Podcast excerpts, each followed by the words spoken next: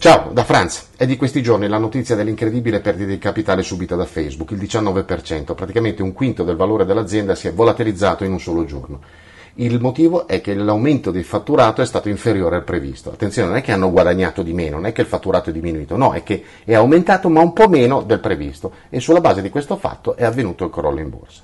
Un'economia come quella mondiale che si basa sull'aumento costante dei guadagni implica ovviamente eh, che ci sia un aumento dei consumi e non solo, l'aumento deve essere sempre maggiore ad ogni anno, quindi il consumo tende all'infinito con una curva molto ripida e le materie prime con la stessa curva ma al contrario, ovviamente per logica conseguenza tendono a zero.